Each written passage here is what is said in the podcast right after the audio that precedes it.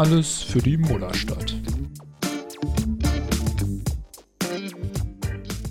Emil, was haben Sven Meyer, Wojdan Stojanowski und Bogdan Ravsevlic oder wie auch immer man Boggy nochmal richtig ausspricht, gemeinsam? Ähm, sie haben alle nur eine Saison bei Alba gespielt. Nee, ich glaube, da kann man, also. Äh, ah, nee, Boggy hat länger bei uns gespielt. Ja, er kam ja sogar dann nochmal wieder. Ähm, weiß ich nicht.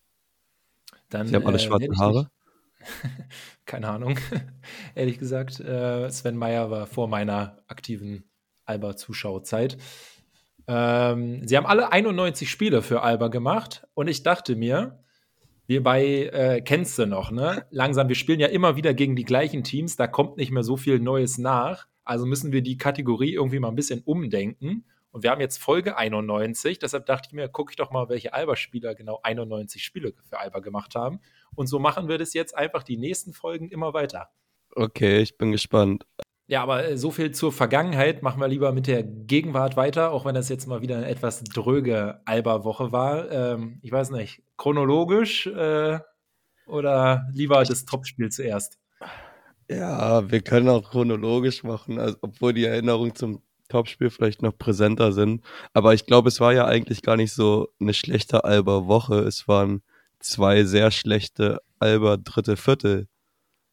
Also ja, wobei man sagen muss, also was das Thema Ballkontrolle okay. angeht, waren es jetzt nicht nur zwei Viertel. Also um ja. gleich an der Stelle keinen Spaß mit Zahlen zu machen, gegen Partisan 23 Turnover, gegen Bayern 21. Also 44 Alba Turnover, das könnte auch für vier Spieler reichen, wenn man sich gut anstellt. Ich hoffe, dass das dann der, der Schnitt in den nächsten Spielen wieder runtergezogen wird. Aber was ich bei Bayern, also wenn wir dann doch mit dem Topspiel direkt äh, anfangen, was ich beim Bayern-Spiel fast noch schlimmer fand als die Turnover, waren halt die, wie viel waren es am Ende? 16 Offensiv-Rebounds oder so, wo, also ausboxen ist so, Fehlanzeige irgendwie momentan. Auch wenn die da mit Gillespie und hast du nicht gesehen, ganz gute Rebounder haben, aber. Ja, Bonga tut auch jedes Mal äh, Alba sehr, sehr weh. Ja, das hat, das hat nicht so wirklich Spaß gemacht. Und sonst, ja, es war auch, also irgendwie, das war schon so wie beim Halbfinale, ne? So, früher war das Ganze mein Topspiel, wo sich, wo beide Vereine gefühlt auch ähm, Bock drauf hatten und heiß waren jetzt mittlerweile wird ein Lucic halt geschont bei so einem Spiel, weil sich Bayern eher auf die Euroleague konzentriert. Ähm, bei, Bayer, äh, bei, bei uns, ich weiß nicht, was mit Lemmers war, er war auch gegen Partisan schon nicht am Start, aber saß ja auch nur auf der Bank und irgendwie, weiß ich nicht, hat eine, das alles so ein bisschen so diese, diesen Nervenkitzel da raus, wenn man sich denkt, ja komm, irgendwie wollen die beiden ja, Teams nur, dass das Spiel vorbei ist. Ja, also grundsätzlich, wenn du das um so vorm Spiel äh, beschreibst, dann, dann kann ich es verstehen. Ich finde, so im Spiel äh, war dann schon wieder die Anspannung so ein bisschen da. Ne? Ich meine, am Ende war ja auch total Halle sehr gut die Stimmung rübergekommen im, im Fernsehen. Ja, am Ende an, musst du da ganz, ja. ganz groß schreiben, am Ende. Weil was sonst die Haupttribüne und so abzieht, es tut mir sehr leid, aber es ist so lame. So, bei Wechselgesang ich weiß nicht, die Leute flüstern, wenn sie was zurückrufen. Allgemein so klatschen während des Spiels. Die Leute haben schon Klatschpappen in der Hand, so, ja. So, was ja schon manche so sehen, manche so. Aber dann benutzt sie doch wenigstens. Und so, es war die, die ganze Zeit auch ein knappes Spiel. So, es war, glaube ich, maximal, hat Bayern mit 10 oder so geführt. Und dann, dann fordert man zum Aufstehen auf und ich weiß nicht, so 20 Prozent der Halle stehen auf und dann muss Tom 30 Sekunden später sagen, ja, jetzt steht alle auf und dann steht plötzlich alle so. VIP-Area ist ja sowieso scheißegal, so, die fühlen sich ja von sowas gar nicht angesprochen, aber sind dann auch aufgestanden. Aber, also, ich weiß, ich weiß nicht, was soll man denn noch, noch mehr machen? Von der Halle kam am Ende in den letzten fünf Minuten, als die Leute standen, kam was. Sonst Sorry, aber da war nicht viel. Na gut, das wirst du sicherlich in der Halle ein bisschen besser ähm, erlebt haben als, als ich vor dem Bildschirm. Ich denke mir natürlich immer das mit dem Aufstehen. Ich äh, agiere da ja auch immer nicht so ganz mit, weil ich denke, weil so, also auf, dass wir irgendwie jedes Mal auf ein anderes Ergebnis erwarten. Ich meine, die Leute kommen halt nicht mit. Sie sind auch die letzten 30 Mal nicht mitgekommen. So, warum sollten ja. sie diesmal aufstehen? Ich würde sie gar nicht mehr dazu animieren. Äh, ja, aber gut, ähm, vielleicht bin ich da auch einfach es ein bisschen gibt aber es gibt Momente, es gibt Momente, wo zum Beispiel wieder, wenn in der Halle gerade Feuer ist, weil irgendwie gegen die Schiedsrichter gehatet wird oder sonst was. Und es dann kommt ein Dreier und dann forderst du zum Aufstehen auf. Dann stehen statt 20 Prozent stellen sich 80 Prozent hin. Aber einfach so aufgrund der Leistung oder was weiß ich, weil die letzten fünf Minuten angebrochen sind. Ich finde, es sollte einfach zu, zu einer Tradition sozusagen gemacht werden, dass man in den letzten fünf Minuten stellt man sich halt hin, um das Team nochmal komplett zu supporten. Ist jetzt auch nicht so viel verlangt, finde ich. Und man merkt ja, man hat ja direkt gemerkt, dass mehr, mehr Power von den Rängen kommt. Also, ja, weiß ich nicht. Ja, grundsätzlich finde ich das auch sinnvoller als dieses komische, was ja in vielen Hallen ist, dieses Stehen, bis die ersten Körbe gefallen ist, wo ich mir auch denke, dann so, so, jetzt habt ihr gute Leistungen gebracht, sozusagen, jetzt können wir uns ja hinsetzen. Ja. ähm, ja das hätte ja, wenn das, Spiel im, wenn das Spiel im Audidom gewesen wäre, hätte es ja sehr lange gedauert, weil, also, wir, ich glaube, bei, bei Minute sieben oder so hat Bayern dann das erste Mal richtig gescored ähm, über das Goaltending weiß ich nicht, ob wir darüber reden müssen, aber. Ja, also das war eine dumme Challenge. Die Challenge, also erstmal gut zu wissen, man kann in der BWL eine Challenge nehmen, ja. wir wissen es jetzt. Aber ja. ansonsten, also das, die hätte man schon einfach grundsätzlich, selbst wenn sie recht gehabt hatten, und ich finde auch, die Fernsehbilder haben es nicht klar wiedergegeben, dass der Ball nicht den Ring berührt hätte, ohne das Weggreifen. Also ich fand die Entscheidung des Schiedsrichters schon okay. Und selbst wenn, das ist einfach die dritte Minute des Spiels, scheiß doch mal auf die zwei Punkte. Ja, auf jeden Fall, aber ich finde auch, dass da, ähm, also, die, du kannst mir nicht sagen, dass die so lange geguckt haben, weil nicht sicher war, ob der Ball den Ring berührt hätte. Das war 30 Zentimeter vom Ring entfernt, dass er den Ball da gefangen hat. Das Problem war, glaube ich, eher, dass der Ball noch über Ringniveau war, als er ihn gefangen hat. Aber naja, also ich kann jetzt zumindest nur das sagen, was, was äh, Basti Ulrich im Kommentar gesagt hat. Er meinte halt so, dass sie halt sich anschauen, quasi wenn Komaji nicht hingegangen wäre, ob die Flugbahn des Balls halt so weitergegangen wäre, dass er zumindest den Ring berührt hätte, der Ball. Ja, aber da wenn kann das, ich jetzt zu 100%, 120% sagen, dass es nicht der Fall gewesen wäre. Hm, hast du es dir nochmal angeschaut? Ich habe es oben auf dem Cube geguckt. Also ich finde, was man es nicht mit Sicherheit sagen konnte. Aber ja. Ich guck's Ahnung. mir gleich nochmal an, wird nachgetragen. Im Endeffekt, nee, aber sonst, ja. also, also ja, erst recht hätte Kuminji halt einfach warten können, dann quasi, bis der Ball runterkommt. Also von ihm war so ja. oder so kein smartes Play. Ja, ja, auf jeden Fall. Naja, was willst du machen? Am Ende die beiden Punkte waren es wahrscheinlich nicht, die uns den Sieg gekostet haben. Nee, es waren auf jeden Fall, also du hattest ja schon angesprochen, die, die Rebounds und äh, dann die Turnover. Und also die Krönung auf das ganze Ding war dieser Turnover jetzt wirklich in den, in den letzten Sekunden, wo Sigma einfach so hinter dem Rücken so einen Pass dann ins Ausspielt. Ja. In der Situation, ja. wo wir auf jeden Fall scoren müssen. Und da denke ich mir dann so, also ja, so Kreativität, schön und gut, aber what the fuck? Das kann doch nicht dein Ernst sein. So, das ist dann mal so eine Situation, ey, hier muss nicht gezaubert werden, hier muss einfach nur ein vernünftiger Kickout weitergespielt werden. Ich meine, dann auch noch im Interview danach, Jalen Smith sagt auch noch so, ja, es waren jetzt viele Turnover, aber it happens, ist halt unser Spielstil. Alter, nee, das hat nichts mit Spielstil zu tun. Das war teilweise einfach unfassbar müde im Kopf so. Da ist ja. jedes Mal, wurden da Pässe gespielt, da hat man schon, als der nur ausgeholt hat, gesehen, Digga, da steht ein Bayern-Spieler direkt im Weg, um da reinzuspringen. Diesen Pass kannst, also wenn, wenn man das von der Fernsehkamera aus sieht, so, wie kann das denn der Spieler, der ja noch viel näher dran ist, nicht sehen? Ja, oder also was, was im letzten Viertel auch noch wieder oder in den letzten zwei Minuten war, dass unser bester Spielzug plötzlich in den letzten zwei Minuten halt wieder 15 Minuten Maodo-Dribbling ist. So, und mittlerweile wissen die Leute, dass dann Stepback mit 95-prozentiger Wahrscheinlichkeit kommt und springen nicht beim ersten Mal hoch, sondern also ich weiß nicht, schwierig. Natürlich ist auch ärgerlich, dass das Sealy, die, hat er beide getroffen oder war, war einer von, von wie heißt nee, nee, die am Ende waren, waren beide von ihm. Und beide, ja, ja, ja Jalen trifft den anderen dann noch und was willst du machen? So, am Ende es ist auch nur ärgerlich, dass wir nicht mehr Tabellenplatz 1 sind. So, das ist eigentlich das Ja, wobei man ja sagen muss, Bonn hat einfach ein Spiel mehr. Und ich weiß, die spielen so. gerade parallel okay. oder haben schon gespielt. Ah, gut, es war gegen Frankfurt. Ich nehme mal an, sie werden gewonnen haben. Aber lass mich schnell nachschauen. also, Bonn spielt mit so einer Konsequenz, wenn die nicht gegen Frankfurt gewinnen. Dann weiß ich Ah, nee, es ist 18 Uhr das Spiel erst. Äh, damit wisst ihr jetzt, wann wir aufnehmen. Vor 18 Uhr.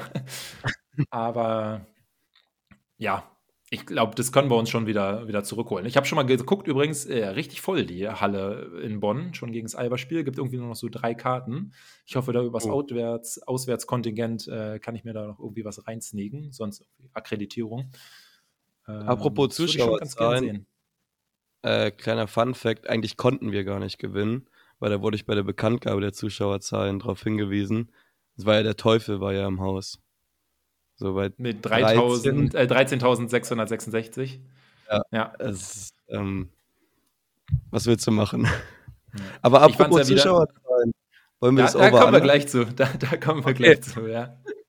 Und noch sagen, ja, äh, ich weiß nicht, ob, ah, nee, du schaust ja auf Twitter gar nicht mehr vorbei, aber hier Big City Basketball, der äh, getwittert, so schön Ach, zu sehen, dass so ein reguläres äh, Saisonspiel äh, zwischen zwei deutschen Topmannschaften, 12.000 Zuschauer, so es geht ja, und ähm, aber ähm, dass es aktuell ja quasi irgendwie nur in Berlin geht, weil nur Berlin so eine große Halle hat und aber die Berliner sich nicht so haben sollen, ist es halt nicht nur wegen, äh, wegen äh, Alba, sondern da braucht man quasi auch diesen Gegner wie Bayern, damit die Leute kommen. Und äh, deshalb ist das Projekt Bayern München ja so toll, auch weil deshalb kommen so viele Leute in die Halle. Ich dachte mir jetzt so kurz, mache ich mir mal die Mühe und gehe einfach so ein paar Jahre zurück und schaue mir mal so Zuschauerzahlen von Alba gegen Bamberg an, als Bamberg noch eine ernstzunehmende Mannschaft war. Ich würde nämlich sagen, die waren nicht so viel äh, geringer. Ich kann mich da 2011 an ein Spiel erinnern, da ist Bamberg irgendwie, glaube ich, mit 1500 Auswärtsfans äh, nach Berlin gekommen. Und ein paar Berliner ja. waren auch noch zusätzlich in der Halle. In den, in den, ersten, in den ersten Jahren mit CS-Benz Arena hatten wir einen Schnitt von über 10.000. So, also da, da müssen ja Spiele dabei gewesen sein, die, die mehr als 11, 12.000 Zuschauer hatten, sonst funktioniert das ja mit dem Schnitt nicht. Aber ja, ich finde, der Account haut sowieso interessante Takes raus. Ja, ja. Also von daher hat er, hat er schon recht gehabt, dass wir Berliner das anders sehen, aber nicht auf die Art und Weise, wie, wie er meinte. Aber gut, ähm, ja, du hast Partisan angesprochen, da waren auch eine Menge Leute in der Halle, aber leider, leider ein paar ein zu paar wenig. Gespielt, ne? ja. ja. es war Over-Under war ja 17.097 und es waren nur 17.009 da. Ich bin enttäuscht, Partisan. So, also ich dachte, es waren so ein paar. Ich habe mir jetzt eben angeguckt, die Zuschauerzahl, und war mir nicht mehr ganz sicher, was das Over-Under ist. Und ich höre ja in unsere Folgen prinzipiell nicht rein. Und ähm, ja, aber krass, dass es so knapp war. Soll ich direkt weitermachen? Mit einem, weil ich habe ja, tatsächlich Gedanken gemacht, ein Over-Under. Ja. Und zwar war ja ähm, gegen Bayern, habe ich jetzt gesehen, dass Othello Hunter mal wieder gegen uns ein Carrier High hatte, so wie das Natürlich. ja mittlerweile so ein Ding ist. Und haben wir auch ein Bundesligaspiel nächste Woche oder nur die beiden Euroleague-Spiele? Bologna. Chemnitz, das steht irgendwie nur bei Flashscore zum Beispiel noch nicht drin. Oh, Okay, nervig. Da muss ich ja drei, dreimal in die Halle. Boah. Ja. Ähm, aber ja, gut, dann, nee, aber ich glaube, ich bleibe trotzdem bei dem Career Highs von dem, von einem gegnerischen Spieler. Ja, over under 0,5. Ja, bei drei Spielen gehe ich, das, geh ich das safe drüber. Wird vielleicht ein bisschen anstrengend, das zu überprüfen, aber das ist ja dann deine Aufgabe ich, ich hoffe, dass dann irgendein Account von der Mannschaft halt sagt, ey, der hatte heute ein Career High. Das wird, das wird mein, ähm, meine Quellenarbeit dann sein. Sehr gut, ja. Mal gucken, ob es der Ausgleich für dich wird. Aktuell steht es äh, 7 zu 8. Ähm, ja, um Partisan, ich weiß gar nicht, ob man da noch so viel ansonsten zu sagen muss. Die Turnover hatten wir ja schon angesprochen, Katastrophe. Und dann natürlich das, das dritte Viertel 9 zu 35. Ja. Also, ja, Also, aber zwei Punkte mehr als im Viertel gegen Bayern gemacht. Ja, aber leider dann auch ein paar mehr kassiert. Ähm, also man sagt ja immer häufig irgendwie so, das ist das Schlechteste, was man sich daran erinnern kann und damit vergisst man nur einfach irgendwas, was vor zwei Jahren oder auch nur vor drei Wochen war. Aber mhm. das war schon wirklich ein richtig mieses äh, Basketballviertel. Ja, ich, also ich verstehe es nicht. So, wo, wo kommt es denn her? Und warum spielt man dann im vierten Viertel? Ist es dann wieder, weil Partisan sich dann dachte, ja, okay, wir haben jetzt gewonnen? Oder woher, woher kommt es, dass ich kann es mir immer nicht erklären. So Basketball ist so ein komischer Sport diesbezüglich. Ein Spiel der Läufe. Ja, Beurons Phrasenschwein, ich wollte es ja. nicht sagen. ja, keine Ahnung. Es ist, ähm, vielleicht müssen wir irgendwie darauf drängen, dass irgendwie Basketball so wie äh, Volleyball gespielt wird und quasi einfach nur einzelne Sätze bis 25 Punkte. Dann kann man so ein Ding auch mal hoch verlieren. Ähm, ansonsten, ja, müssen wir aufpassen, dass uns jetzt nicht irgendwie ein schlechtes Viertel ständig äh, die Spiele kostet. Ja, und wie gesagt, eigentlich war das dritte Viertel immer so eine Stärke von Alba, also in meiner Wahrnehmung. Und das ist es auf jeden Fall moment, momentan nicht mehr. Aber naja. Ja, wir, und, äh, wir sind ja auch gerade so ein bisschen im dritten Viertel der Saison, ne? Vielleicht ist das auch das Problem, warum es gerade nicht so läuft. Jetzt, jetzt wird ja aber die Theorien in den Haaren herbeigezogen. Ja. Aber ich bin mit, ja. So, solange es im vierten dann wieder besser wird und wir da die Aufholjagd starten. Also in der Euroleague ist es eigentlich ein bisschen egal, aber. Oh, ich ja, finde, den einen oder anderen Sieg können wir da trotzdem halt nehmen. Auch gerne äh, am Donnerstag gegen Bologna, weil da bin ich mal wieder in der Halle. Ey! Dann hättest du lieber Kaunas ausgesucht, weil, obwohl ist da der Sieg wahrscheinlicher, die sind eigentlich beide sind die gleich auf? Der Bologna ist schon ein bisschen besser, oder? Ich weiß es nicht. Vom, ich weiß nur, dass vom Kader her auf jeden Fall, ja. Äh, ja, aber ich kann es mir nicht aussuchen, sondern das eine Spiel ist halt am Donnerstag und ich fahre am Mittwoch. Äh, aber ne, Reise, Köln und so wieder äh, guter Stichpunkt, weil äh, ich habe mal gesehen, am 6. Februar haben wir auch mal wieder auch eine iTunes-Bewertung äh, bekommen. Fünf Sterne, oh. guter Mann. Und äh, wurde auch gesagt, es wird mal wieder Zeit für ein Update. Toller Podcast rund um Alba und Pflicht für jeden eingefleischten Alba-Fan. Macht weiter so, Jungs. Und dann Ed Gerrit, willkommen am Rhein. Endlich noch ein Alba-Fan hier in der Nähe. Schöne Grüße aus der schönsten Stadt am Rhein. Grüße aus Düsseldorf. Oh, da möchte ich mich jetzt nicht einmischen in die Debatte. Zumal ja ganz lustig, äh, mir ja auch noch äh, jemand anderes aus Köln, auch ein Alba-Fan, geschrieben hat. Ähm, und äh, da sind wir, bin ich jetzt schon verabredet mit ihm, um ein Spiel zusammen hier zu schauen. Äh, also mal gucken, was hier so die, die Alba-Community am Rhein kann. Aber äh, ja, schön auf jeden Fall. Ähm, ja, schreibt gerne weiter, gebt gute Bewertungen. Und damit hier auch das Ganze jetzt nicht. Ja. Beschwert euch nicht über Emils Lachen. Das haben schon genug Leute gemacht. Was ist ähm, noch mehr geworden? Scheiße. Nee, jetzt seit, seit langer Zeit schon nicht mehr. Aber in den, in den Bewertungen ist dein Lachen auf jeden Fall schon häufiger Thema. ähm, ja, aber damit wir jetzt auch vielleicht mal wieder ein bisschen was zu lachen haben oder auf jeden Fall bessere Stimmung als die Alba-Spiele, schauen wir uns jetzt äh, statt den Profis in der zweiten Hälfte des Podcasts ein bisschen ähm, die Alba-Jugend an, weil die haben, ja, stehen jetzt schon vor den Playoffs und sowohl NBBL als JBBL äh, ja, haben sich da sehr, sehr souverän qualifiziert. Die Frage ist jetzt nur, die Aufnahme ist erst später am Abend. Mache ich die alleine oder bist du mit dabei, Emil? Uff. Äh, da wirst du mich jetzt aber auf dem Kalten. Ähm, ich muss ich sagen, die Hörer, die Hörer müssen sich überraschen lassen, was in den nächsten 20 Sekunden passiert. Ähm, ja, wir, wir werden sehen.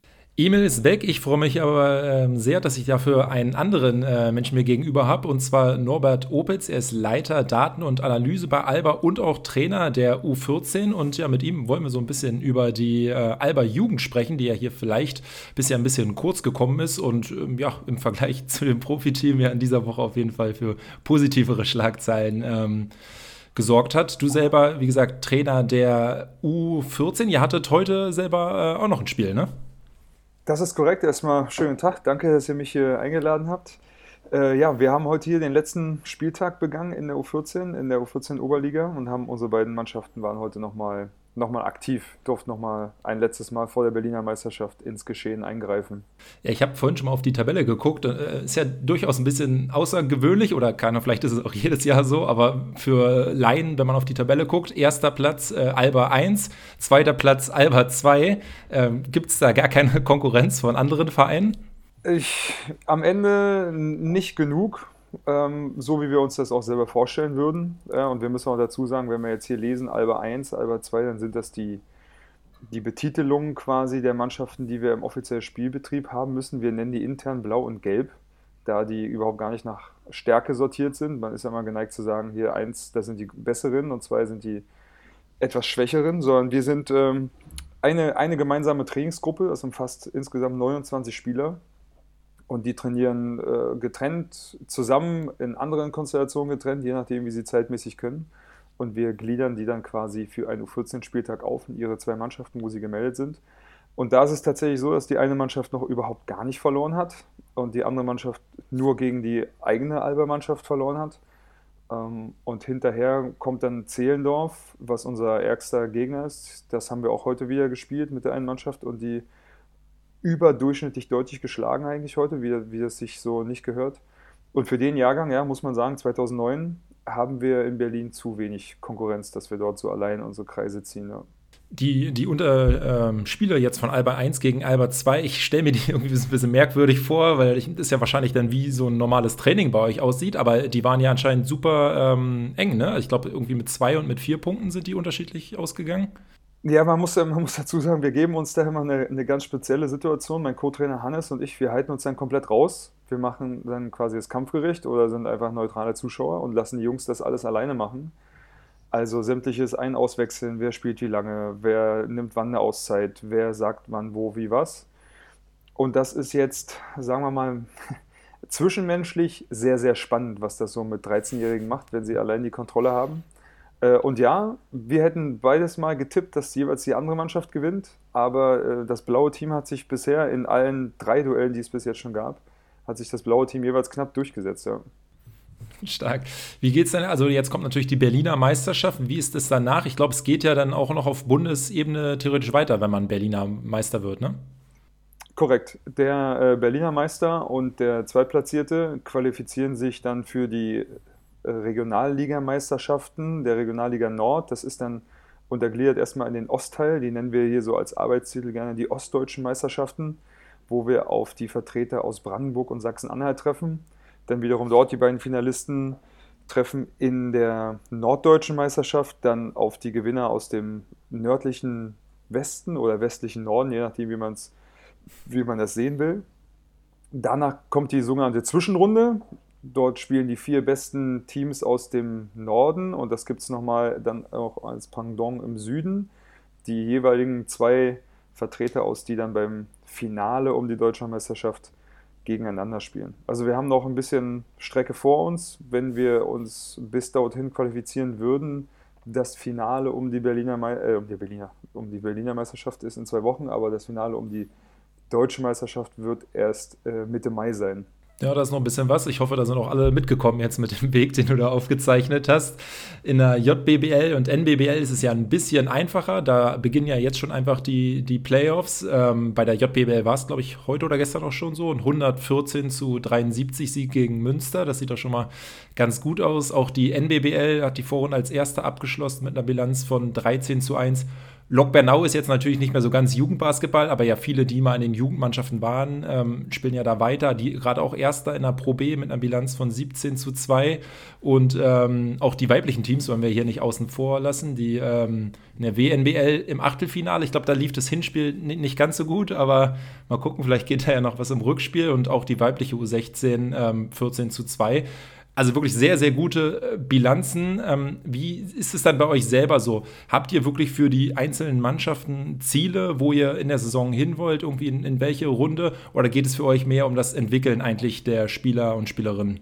Ja, also es geht grundsätzlich geht es immer um das Entwickeln von den Spielern und die auf die nächsthöheren Aufgaben, nächsthöheren Levels vorzubereiten. Damit einher geht aber natürlich auch der Erfolg in den Spielen, weil das ist das, was den Spielern viel ausmacht. Das ist das, was zum Ende auch den Spaß an der ganzen Sache ausmacht. In den wichtigen Spielen, in, gegen dann immer besser werdende Gegner, dann zu beweisen, dass alle Trainingseinheiten, die in den Knochen stecken, tatsächlich Früchte getragen haben und die Jungs und dann wir auch alle gemeinsam jeweils als die jeweiligen Gemeinschaften in der Lage sind, zu zeigen, dass, dass wir unsere blau-gelben Farben dort so repräsentieren, so repräsentieren können mit unseren Inhalten, dass das natürlich auch dann zu einem Sieg führen soll. Also zu sagen, dass jetzt dann jemand nicht gewinnen will, wäre, glaube ich, Hanebüchen. Alle wollen gewinnen, aber auf dem äh, richtigen Weg. Also niemand wird quasi unsere Ideale verraten, so wie wir spielen wollen, ähm, sondern unsere Ideale und unsere Überzeugungen sollen uns zum Sieg tragen. Jetzt trainierst du ja die U14, das ist ja, wie es der Name schon sagt, halt unter 14-Jährige, die ja noch relativ jung, noch wirklich weit irgendwie von später mal Profi-Basketball oder Erwachsenenbasketball, was auch immer, entfernt sind wie entwickeln, wie entwickeln sich denn generell noch Spieler jetzt in der Zeit, dann bis sie mal in das Erwachsenenalter kommen? Ist es so, dass man schon jetzt Leuten ansieht, die jetzt sehr, sehr gut sind, dass das dann auch in fünf Jahren die Besten in ihrem Jahrgang sind? Oder schießen da auch noch andere, vielleicht auch, weil sie von der Größe her noch irgendwie ein bisschen wachsen, äh, an denen vorbei? Also es gibt beides. Und das, äh, das ist etwas, was wir über die Jahre immer wieder sehen. Also wir haben natürlich in der Liga, auch bei uns, gibt es ähm, junge Jugendliche, die körperlich schon sehr weit sind, die schon, also die könnten jetzt mit uns hier in einem Raum stehen, die würden per Körpergröße nicht auffallen. Ähm, wir haben mitunter viele Leute, die auch schon sehr, sehr viel Basketball gespielt haben in ihrem Leben, die zeitweise schon so fünf, sechs Jahre organisiert im Verein, Verein spielen. Aber wir haben auch die anderen und auf die hoffen wir natürlich auch, auf diejenigen, die biologisch hinterher sind, die, äh, wie wir so gerne sagen, entweder Spätentwickler sind oder auch spät im Jahr Geburtstag haben. Da ist ja unser Sportsystem mag die ja nicht, da die meisten Stichtage halt immer erster erster sind und wenn man da ankommt und Mitte November Geburtstag hat, dann ist man gerne ein Jahr jünger, kalendarisch, aber muss sich quasi mit denselben, also mit Spielern des gleichen Jahrgangs messen. Ähm, und ja, bei ein paar kann man das sehen. Viele haben schon so ein schönes Gefühl, reagieren super auf Trainingsreize. Ähm, bei ein paar ist Prinzip Hoffnung angesagt oder man, man weiß es auch einfach nicht. Bei, bei, bei ein paar Spielern gehen wir eine Wette ein, dass die aufgrund ihrer, ihrer Eltern eine gewisse Größe erreichen werden, äh, aufgrund ihrer jetzigen äh, Athletik, dass sie irgendein athletisches Niveau erreichen werden.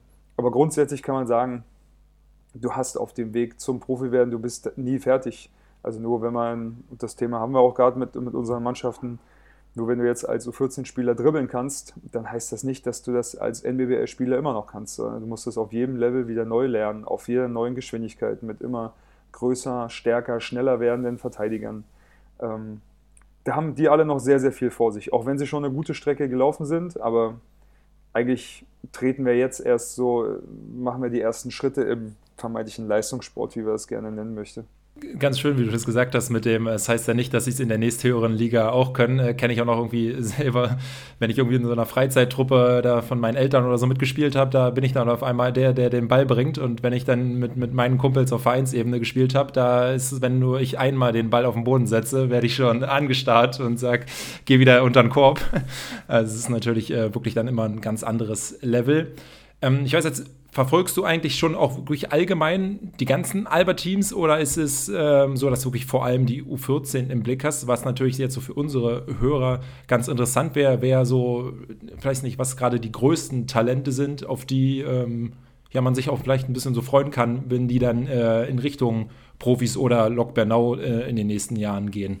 Ja, ich würde mal so aus grundsätzlicher menschlicher Überzeugung keine U14-Namen nennen, weil ja, da kann einfach noch, noch zu viel Weg. passieren. Ich glaube, ja, ich glaube, das wäre nicht, nicht angebracht. Ähm, aber klar, ich verfolge alle Mannschaften, ein paar Mannschaften mehr, ein paar Mannschaften weniger. Ähm, ich war ja selber die letzten sechs Jahre JBWL-Trainer, da bin ich natürlich noch immer quasi mit dem Herzen und den Gedanken dabei. Und in der NBBL spielen natürlich auch noch viele, viele Spieler, die, die irgendwann mal auch bei mir im Training waren. Das verfolge ich schon.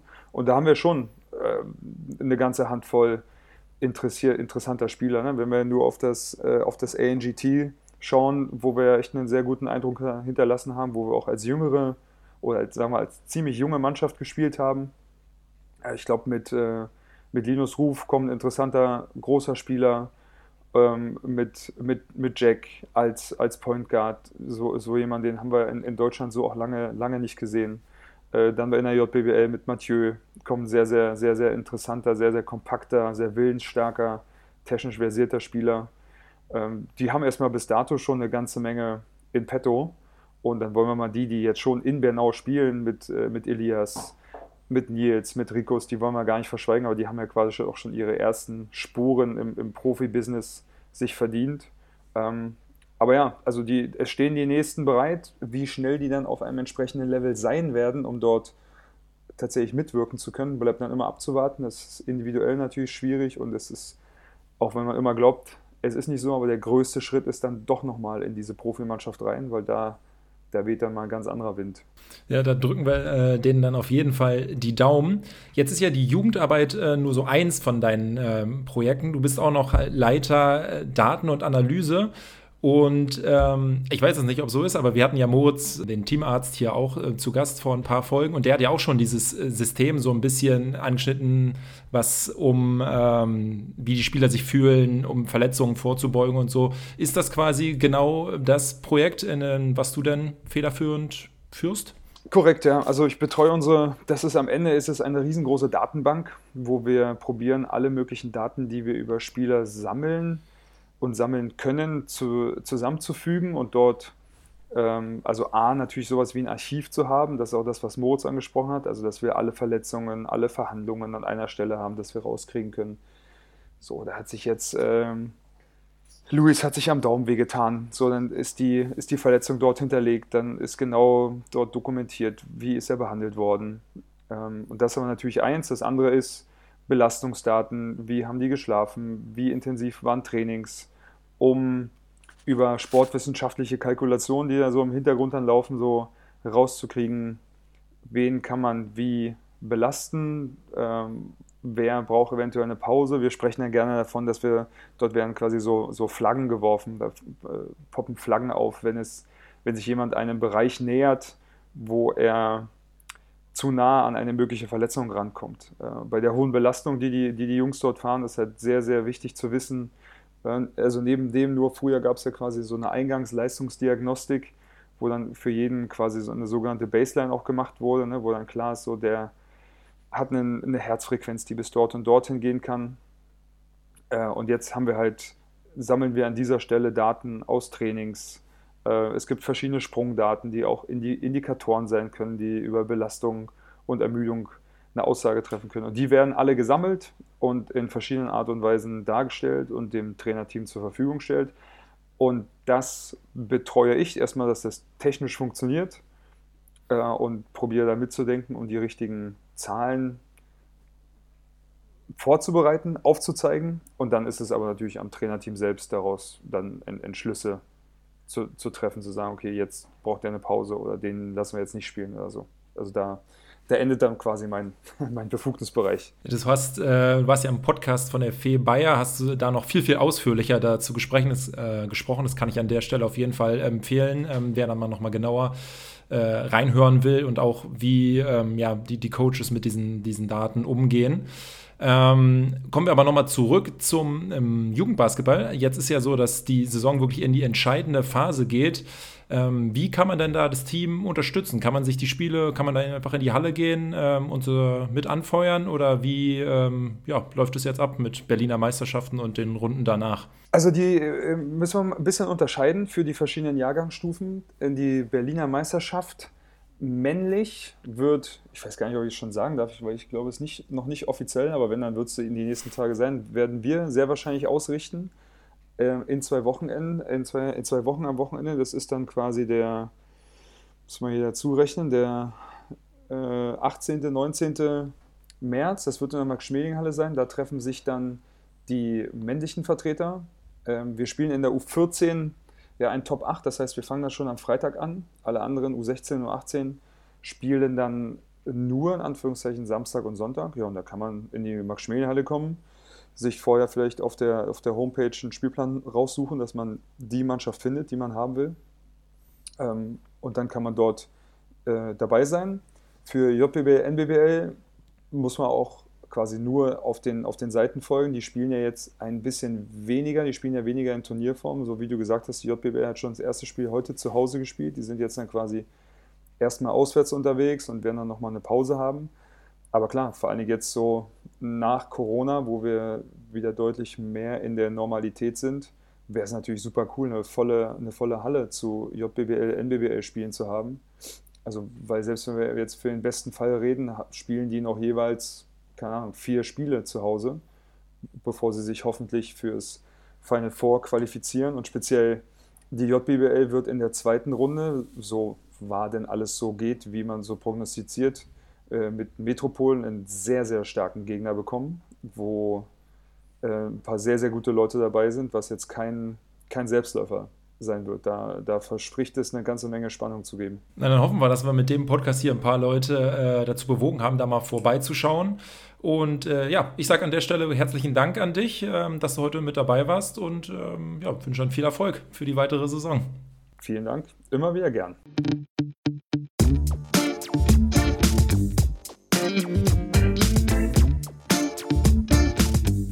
Alles für die Mullerstadt.